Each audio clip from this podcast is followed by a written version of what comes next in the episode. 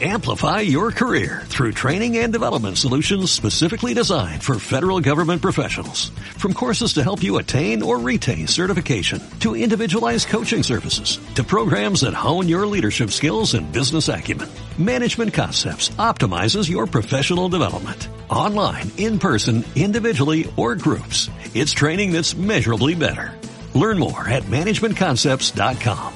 That's managementconcepts.com. Un burato. Onte deiteime cunha imaxe, cunha sensación. Lembras cando metía a man no peto dos pantalóns e atopabas un burato? Canto fai que non che pasa? Os petos dos pantalóns son cada vez máis pequenos. A tela da que están feitos é máis forte. Levamos menos moedas.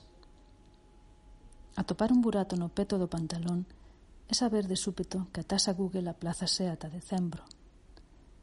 Atopar ese burato é cair na conta de que por aí vaisete a forza, a vida. É pensar que che gustaría que moitas outras cousas máis escaparan por aí, sen darte conta. Só con un pequeno roce na perna ao andar, aquelo que non che gosta quedaríase no camiño. Donald, o parrulo non, o outro, atoraríase, pero ao final caería pola tua coxa, polo papo da perna e rebotaría na brida do calcetín. Tentaría aguantarse o nocello, o calzado, mais irremisiblemente caería xunto ca súa ameaza de aranceles. Un burato no peto fainos perder forza, fainos perder vida. Lembranzas, sentimentos, risas, vaguas. O intangible, que non ten tamaño nen forma, escápase por aí. Onta noite, deiteme cun burato, non sei se na alma ou no corazón. Por ese burato, hoxe entrará o sol. Ánimo e sorte.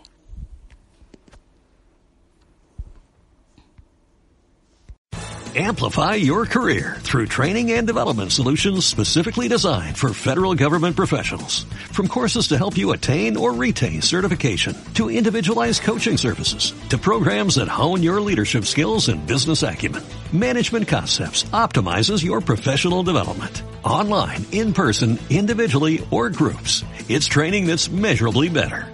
Learn more at managementconcepts.com. That's managementconcepts.com.